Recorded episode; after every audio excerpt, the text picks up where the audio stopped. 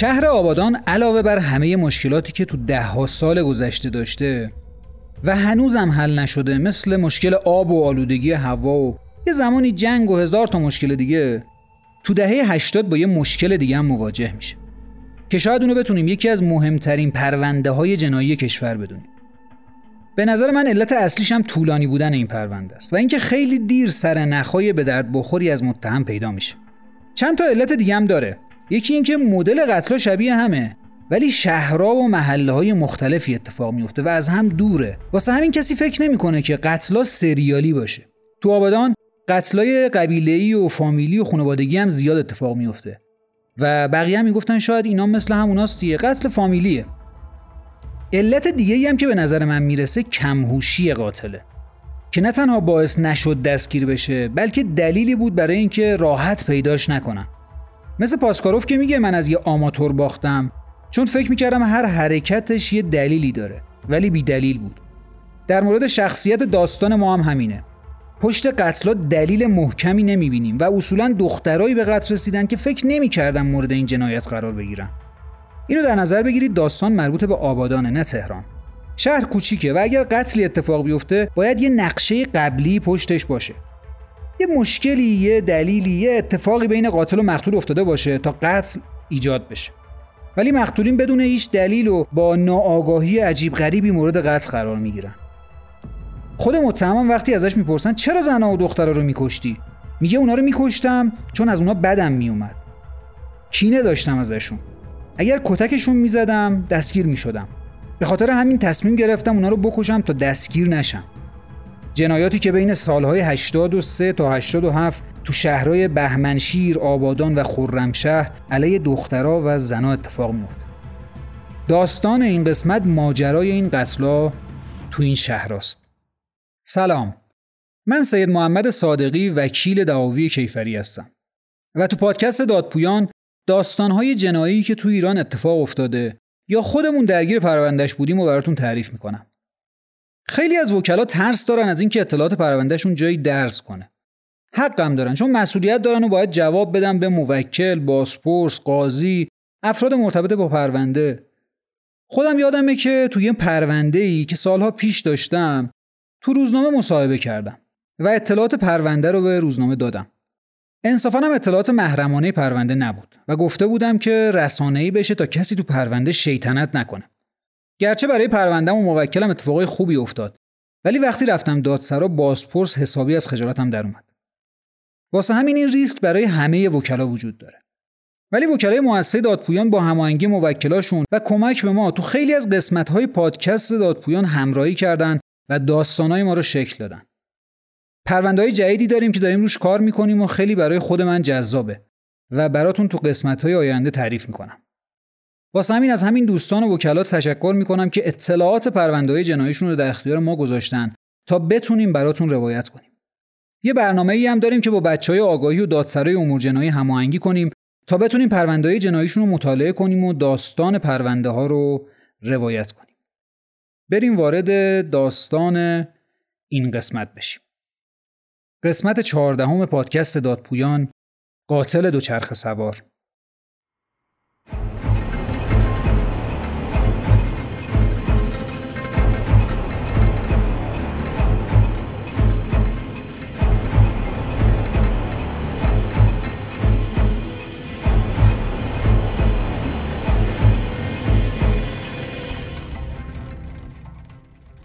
تو اعترافاتش میگه بعد از هر قتلی که انجام می‌دادم تا چند روز از وجدان داشتم. تا اینکه برای آروم کردن خودم تصمیم می‌گرفتم یه قتل دیگه انجام بدم. فرید بغلانی شخصیت اول داستان ماست. فرید تو سال 1347 تو آبادان به دنیا میاد. اطلاعات کمی در مورد بچگیش داریم. ولی اون چیزی که می‌دونیم اینه که با مادرش و پدر بزرگش زندگی می‌کرده. البته خودش میگه تا دوازده سالگی فکر می‌کردم که زنمومه. نمی‌دونستم مادرمه. چون باورم نمی‌شد که مگه مادر می‌تونه انقدر بیرحم باشه که بچهشو هر روز کتک بزنه.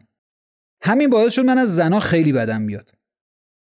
یه دلیل دیگه این بود که پدر بزرگش از زنا متنفر بود. می‌گفت تو کوچه ها و خیابونا به زنا حمله می‌کرد و کتکشون می‌زد. همین باعث شد من از زنا متنفر بشم. همه اطلاعاتی که داریم در مورد فرید توی دوران کودکیش تقریبا همینه. فرید بغلانی بزرگ میشه، ازدواج می‌کنه و چهار تا بچه به دنیا میاره.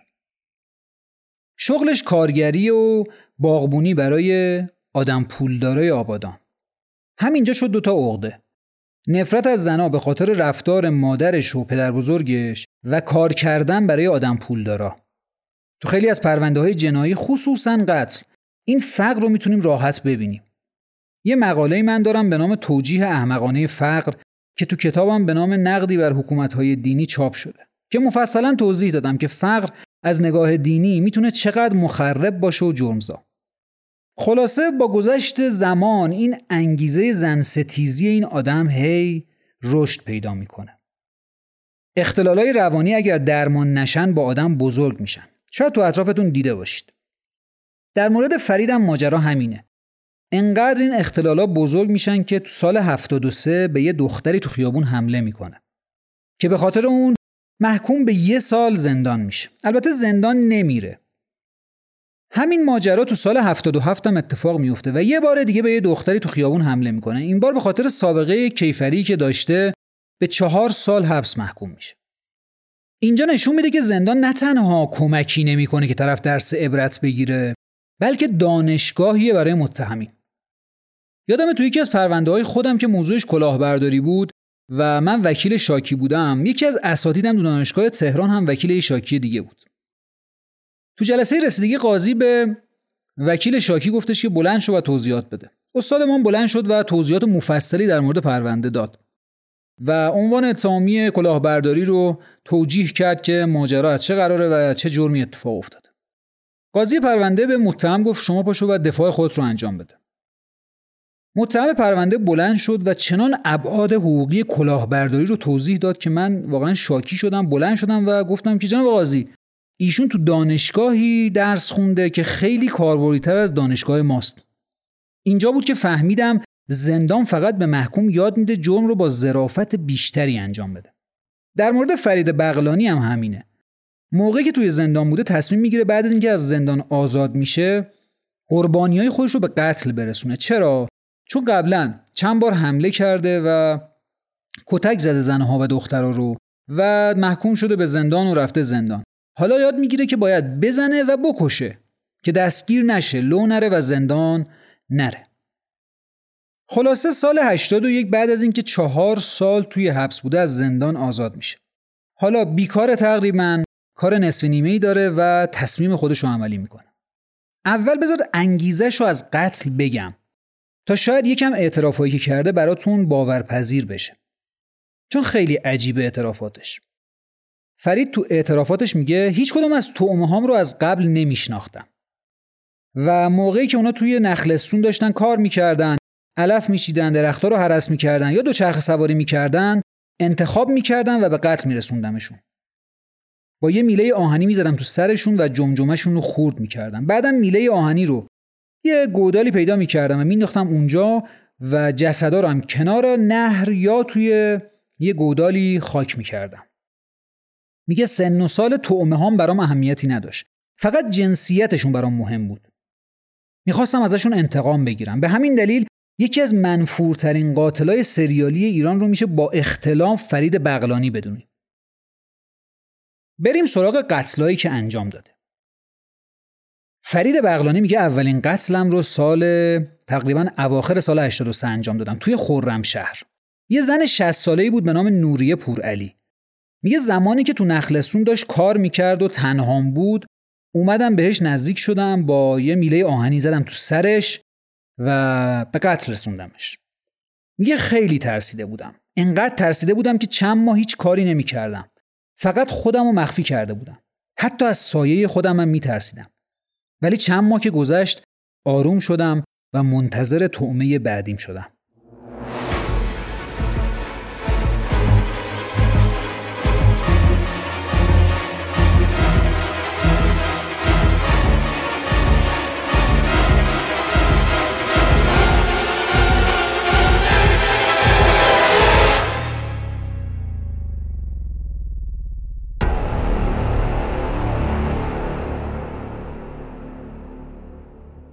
22 شهریور سال 84 میگه داشتم از نخلستونای کنار شط رد می‌شدم که دیدم یه دختر بچه تنهایی داره از اونجا رد میشه. بعدم فهمیدم اسمش ایران دریس و ده سالشه. با میلاهانی محکم کوبیدم تو سرش و افتاد و مرد. داشتم فرار می‌کردم که دیدم یه پسر بچه ای داره منو نگاه می‌کنه. اسمش حسین بود، پسرموی ایران بود. برای اینکه شاهدی از خودم به جا نذارم با میله آهنی اونم زدم. بعد توی تپشنی مخفیشون کردم و از اونجا فرار کردم. دو ماه بعد یعنی 22 آبان سال 84 یه دختر بچه دیگه ای که 13 سالش بود به نام خدیجه مقدم و با میله آهنی زدم و افتاد و مرد. میگه بعد از اون کشتن افراد برام خیلی راحت شده بود. یاد گرفته بودم چیکار بکنم. باید قافلگیرشون می‌کردم. از پشت یه ضربه می‌زدم توی سرشون بعد که میافتادن اگر مرده بودن که فبه ها اگر نه انقدر با میله تو سر و صورت و بدنشون می‌زدم که بمیرن پنجمین قربانی زن 28 ساله‌ای به نام لامیه سواری که احتمالا قتلش تو آذر یا دیماه 84 اتفاق افتاده. میگه تنها تو محله بهمنشیر داشتش را می‌رفت. از دوچرخم پیاده شدم و با میله آهنی یه دونه ضربه زدم توی سرش. بعد که افتاد رو زمین دیدم هنوز جون داره. چند تا ضربه دیگه محکم توی گردن و صورت و پهلوش زدم. قشنگ مثل فیلم های جنایی هالیوودیه. یه صحنه ای رو فرض کنید قاتل از دوچرخه پیاده میشه با میله می‌زنه تو سر قربانی صورت اون آدم پر خون شده و حالا قاتل داره سر قربانی رو میتره کنه و له می‌کنه. 29 بهمن سال 84 فرید بغلانی آخرین جنایتش رو تو اون سال انجام میده. تو نخلستونای همون منطقه بهمنشیر مهین داره کار می‌کنه. آخر ساله و نخلستونا خورما ندارن. ولی زنای میان سال میان اونجا و درختها رو حرس می‌کنن از برگ و تنه درخت استفاده می‌کنن. میگه بهش نزدیک شدم داشت کار می‌کرد. از پشت محکم ضربه‌ای به سرش زدم. همون لحظه مرد. و این آخرین قتل این آدم تو سال 84 دیگه تو این سال هیچ قتلی نداریم. همه قتل هم اصولا توی بهمنشیر اتفاق افتاده تا الان. بهمنشیر کجاست؟ خود بهمنشیر یکی از شاخه های رود کارون توی استان خوزستان. رود کارون وقتی می‌رسه به خرمشهر دو شاخه میشه. یه شاخش میره سمت خرمشهر یه شاخه دیگهش میره آبادان مستقیم میرزه به خلیج فارس. ولی محله بهمنشیر محله تو شهر آبادان. که کارگرای شرکت نف اونجا زندگی می‌کنن. قبلا هم بهش می‌گفتن کواترا سال 57 به کوی کارگرم معروف بودش. این محله از کلانتری سه یا کلانتری 13 تا میدون انقلاب فعلی ادامه داره. عکسای اینجا رو اگر ببینید متوجه میشید من چی میگم. کنار این رود یه تراکم زیادی از نخل وجود داره که خیلی تاریک و ترسناکه و قربانی ها تو این محله مخوف و جنگلوار بهمنشیر به قتل رسیدن. یه دونه قتل داریم تو سال 83 و 5 تا قتل تو سال 84 و هنوز هیچ سرنخی توسط پلیس پیدا نشده. که البته علتش رو بعدا توضیح میدم. فروردین سال 85 جسد یه دختر دوازده ساله‌ای به نام فاطمه ناصری تو خرمشهر پیدا میشه. که مثل قتلای قبلی بوده. ببین کیفیت قتلا یه جوره. قاتل از دوچرخه پیاده میشه با میله آهنی می‌زنه تو سر قربانی طرف رو به قتل میرسونه جسدش رو نزدیک رودخونه اروند کارون یا یه جای خلوت رها می‌کنه. شاید عجیب بیاد ولی گفتیم انگیزه این آدم فقط چیه؟ انتقام. دلیل دیگه ای نداره. اینطوری بگیم مثلا یه آدمی از سوسک یا گربه یا حیوانی بدش میاد. هر جا می‌بینه فقط چیکار می‌کنه؟ اونو می‌کشه. دلیلی براش نداره. حسی هم نسبت بهش نداره. فقط نفرت و انتقام. هشتمین قربانی فرید بغلانی دختر 11 ساله‌ای به نام مریم حدادی.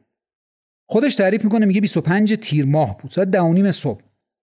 مریم داشت توی خیابون پشت ساختمون بیمارستان طالقانی آبادان بازی می‌کرد. نزدیکش شدم و با میله زدم توی سرش.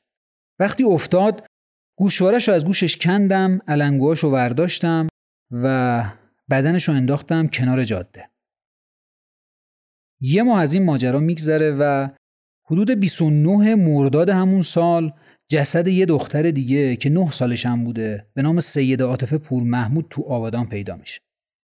اطلاعاتی در مورد قتلش تو پرونده نداریم. خود فرید بغلانی هم خیلی توضیحی در مورد این قتل نمیده. قربانی بعدیش دختر نه ساله‌ای به نام نرگس خلفی. احتمالا آبان 85 اتفاق افتاده. میگه داشت دوچرخه سواری می‌کرد. من با دوچرخه از کنارش رد شدم، یه ضربه بهش زدم. وقتی افتاد رو زمین داشت فرار می‌کرد با چوب زدم توی سرش و بعد با همون چوب چندین و چند ضربه به بدنش زدم. فرض کنید یه دختر نه ساله است. چند تا ضربه بهش بخوره تمام استخوناش خورد میشه. همین اتفاق برای نرگس خلفی میفته. آذر یا اسفند سال 85 یازدهمین قتل این آدم توی نخلستونای آبادان اتفاق میفته. یه زن چل سال است. زمستونه و زنهای میان سال اومدن تو نخلستون برای اینکه بتونن درختها رو حرس بکنن و برگا و چوباش رو استفاده بکنن. انقدر با میله تو صورت این زن زده بوده که قیافش توسط بچه آگاهی شناسایی نمیشه. تو سال 85 5 تا قتل داریم. داریم خیلی راحت از کنار این قتلا رد میشیم اما اینو در نظر بگیرید. آبادان، خرمشهر و بهمنشیر محله کوچیکیه. هر سال داره 5 تا قتل به خودش می‌بینه و ترسی که دختر بچه ها و پدر مادراشون توی شهر دارن. تعطیلات عید نوروز تموم که میشه تو 15 فروردین جنازه یه زن 45 ساله‌ای به نام امینه شفیعی پیدا میشه. که اونم با میله آهنی به قتل رسیده. تو این نقطه از داستان پلیس یه چیزایی از قتل دستگیرش شده ولی هنوز نمی‌دونه قتل سریالیه. اتفاق عجیب اینه که فرید بغلانی اردی بهش یعنی یه ماه بعد از قتل امین شفیعی به اتهام همین قتل دستگیر میشه یه تحقیقات نصف نیمه هم میشه ولی با وسیقه از زندان آزاد میشه پنج ماه هم قتلی انجام نمیده حالا ترسیده بوده یا هر چیز دیگه ای. ولی توی 16 شهریور همون سال قتل بعدیش رو انجام میده. قتل زن پنجاه ساله‌ای به نام خدیجه. و ما توی سال 86 همین دوتا قتل رو داریم. و این احتمالا یعنی آتیش انتقام فرید کم شده یا ترسیده. ولی نه. خودش تعریف می‌کنه میگه سال 87 تصمیم گرفتم فاصله زمانی قتلا رو کم کنم. میگه احساس می‌کردم باید همه زنا و دخترای شهر رو از بین ببرم. واسه همین از فروردین کارم رو شروع کردم. قتل چهاردهم قتل زنیه به نام کامله. یه زن پنجاه سال است. فرید میگه کشتمش و انداختمش تو رودخونه. از اینجا به بعد اداره آگاهی وارد ماجرا میشه و تحقیقات بیشتری انجام میده. چیزی که پلیس فهمیده اینه که احتمالا قاتل باید سریالی باشه. ماجرام از اونجا شروع میشه که یه مردی میاد اداره آگاهی میگه آقا مادر پنجاه ساله من اسمش کامل است و دیروز از خونه رفته بیرون و هنوز برنگشته خانواده و اداره آگاهی شروع می‌کنن گشتن. اول اثری ازش پیدا نمی‌کنن. تا اینکه دو روز بعد یعنی 15 فروردین یه خبر میاد که جسد یه زن برهنه توی نهر آب افتاده. بررسی ها انجام میشه و کالبوت شکافی ها انجام میشه. معلوم میشه که بله جسد جسد کامل است و با یه ضربه ای که توی سرش خورده به قتل رسیده. تحقیقات پلیس میگه که کامله داشته تو نیزارهای اطراف همونجا کار می‌کرده که یه نفر با ضربه به سرشون رو به قتل رسونده و توسط قاتل یا قاتلای روی زمین کشیده شده و نزدیک نهر آب افتاده. 24 روز بعد قتل 15 اتفاق میفته یعنی 6 اردیبهشت 87 دختر 9 ساله به نام فاطمه کروشات که تو بهمنشیر به قتل رسیده. فرید تعریف می‌کنه میگه دختر رو نزدیک کلانتری دیدم. دهنشو گرفتم بردمش نزدیک ساختمون نیمه کاره و با میله زدم تو سرش و همونجا کشتمش.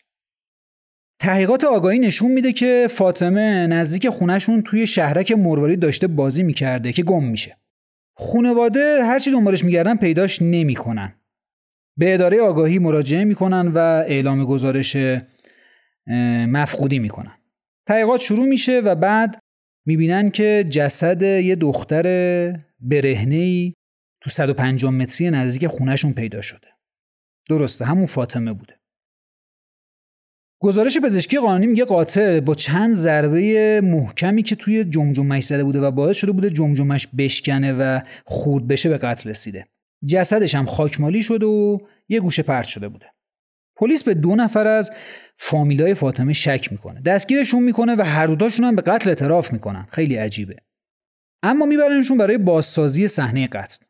تو بازسازی صحنه قتل معلوم میشه که نه اصلا قتل رو اینا انجام ندادن چون هم جایی که افتاده بوده نوع قتل و زمان قتل رو اصلا نمی‌دونستن. چرا حالا اینا دستگیر شدن خیلی جای تعجبه.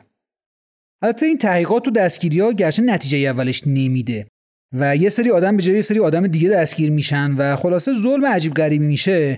ولی اگر همین تحقیقات هم نبود احتمالا ما تا الان شاهد قتل عام دخترها و زنای زیادی بودیم. بگذریم قربانی بعدی که میشه قتل 16 فرید بغلانی دختر دوازده ساله به نام خدیجه بغلانی که 31 خرداد 87 به قتل می‌رسه. وقتی که خدیجه اول گم میشه برادرش و خواهرش شروع می‌کنن گشتن. دمپایی دختر رو بالای پل خاکی روی نهر پیدا می‌کنن. میگردن اطراف و بالاخره اون آدم رو پیدا می‌کنن که هنوز جون داشته و تمام بدنش و صورتش پر خون بوده. دختر رو می‌گیرن میبرنش بیمارستان و اونجا که می‌رسه انقدر ضربه هایی که به سرش خورده بوده شدید بوده که همونجا فوت می‌کنه. پزشکی قانونی هم 11 ضربه به سرش رو تایید می‌کنه. البته داستان کشته شدن خدیجه یه ذره فرق می‌کنه. برای اینکه وقتی که داشته کارش رو انجام می‌داده احتمالا میبیننش و اونم فرار می‌کنه. چون گوشواره رو کنده بوده ولی نصف نیمه از گوشش در نیومده بوده هنوز. لباساش پاره بوده و نتونسته بوده لباساش رو از تنش در بیاره. واسه همین یه ذره قتلش فرق می‌کنه و شاید همین یه دلیلی میشه برای اینکه راحت تر شناسایی بشه. فرید داره آروم و یکی یکی تومه رو می‌گیره جمجمه هاشون رو خورد می‌کنه و تو رودخونه های شهر رها می‌کنه. تا اینکه یه زنی به نام فوزیه میاد پیش پلیس و میگه یه مرد با چاقو بهم حمله کرده بود.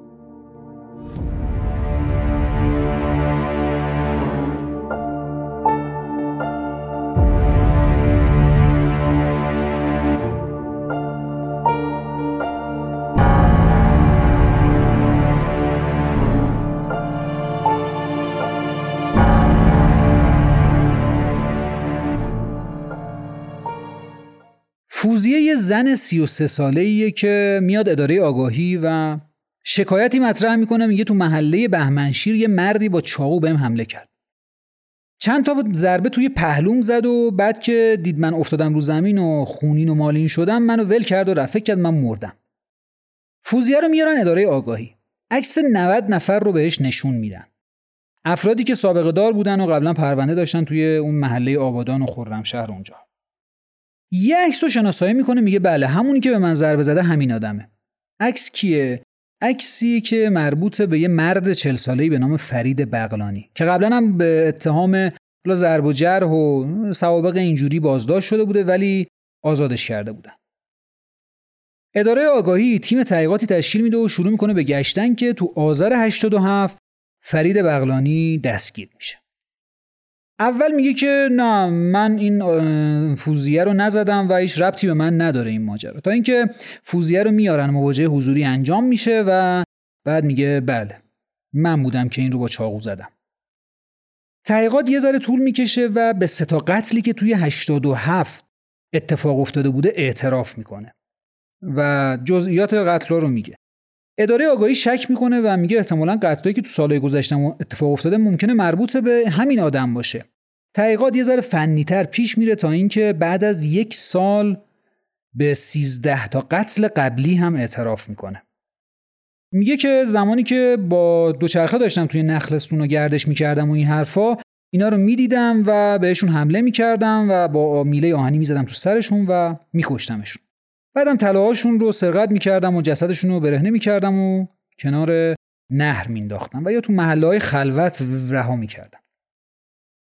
پرونده بعد از تحقیقات تو اداره آگاهی و دادسرا و اثبات قتلایی که انجام داده ارسال میشه دادگاه که اینجا فرید اعترافای خودش رو پس می‌گیره.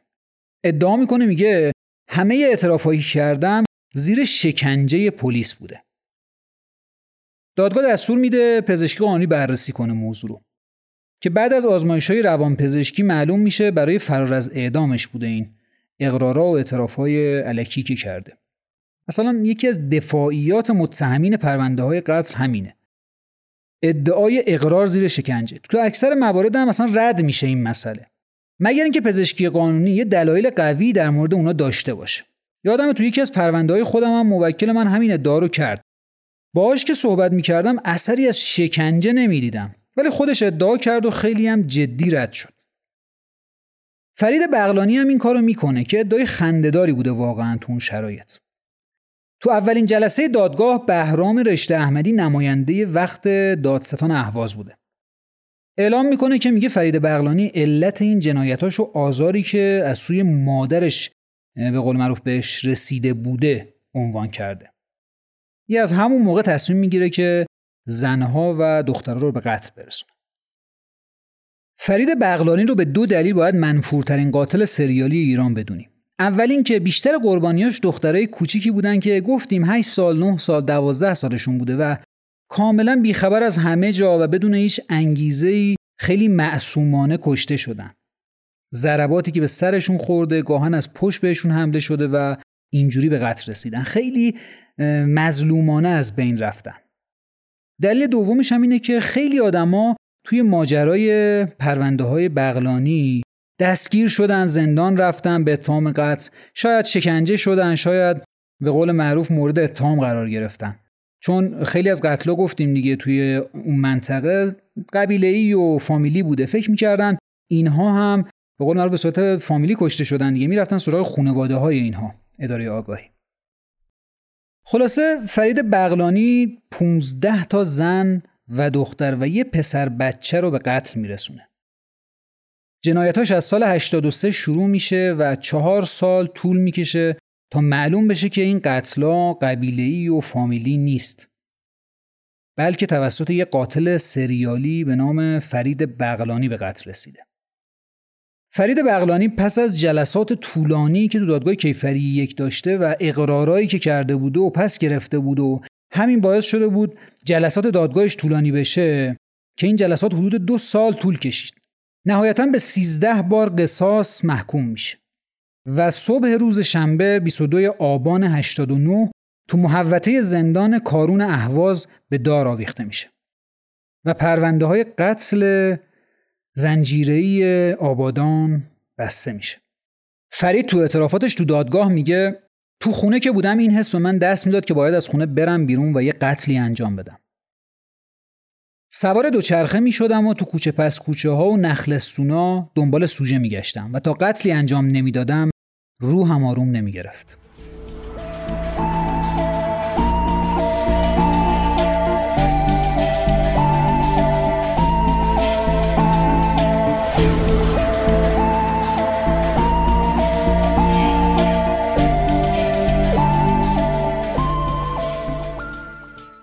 اتفاق خوبی هم که تو مؤسسه حقوقی دادپویان در مورد پادکست افتاده طراحی سایت پادکست دادپویانه که تو یکی دو ماه آینده ایشالله کارهای طراحیش انجام میشه و قصدمون هم اینه که اطلاعات پروندهایی که روایت می‌کنیم و تو سایت بذاریم.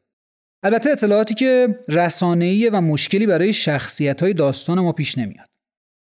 اطلاعات پروندهایی مثل خفاش شب، بیجه یا همین قاتل دوچرخه سوار و این مدل‌ها که رسانه‌ای شده که در دسترس هست. ولی در مورد پرونده های خود مؤسسه دادپویان احتمالا با یه سری محدودیت ها مواجهیم که حالا با موکلا رایزنی می‌کنیم و سعی می‌کنیم اطلاعاتشون رو با شما به اشتراک بذاریم. طراحی سایت مؤسسه و پادکست هم با آقای امیر هاشمیه که زحمت زیادی تو این مدت هم برای سایت و هم برای پادکست دادپویان کشیده. edit پادکست هم با امیر هاشمیه که باعث جذابیت داستانای ما شده. شما هم اگر اطلاعاتی از پرونده های جنایی دارید که می‌تونید در اختیار ما بذارید برامون ارسال کنید. تا ابعاد حقوقیش رو تو مؤسسه بررسی کنیم و روایتش بکنیم. نظرهای شما تو پادکست مهمترین انگیزه ما برای ارائه یه روایت جذاب و شنیدنیه نظراتتون رو بگید که مهمترین حمایت از ما همینه. خیلی ممنونم که با پادکست دادپویان همراهید.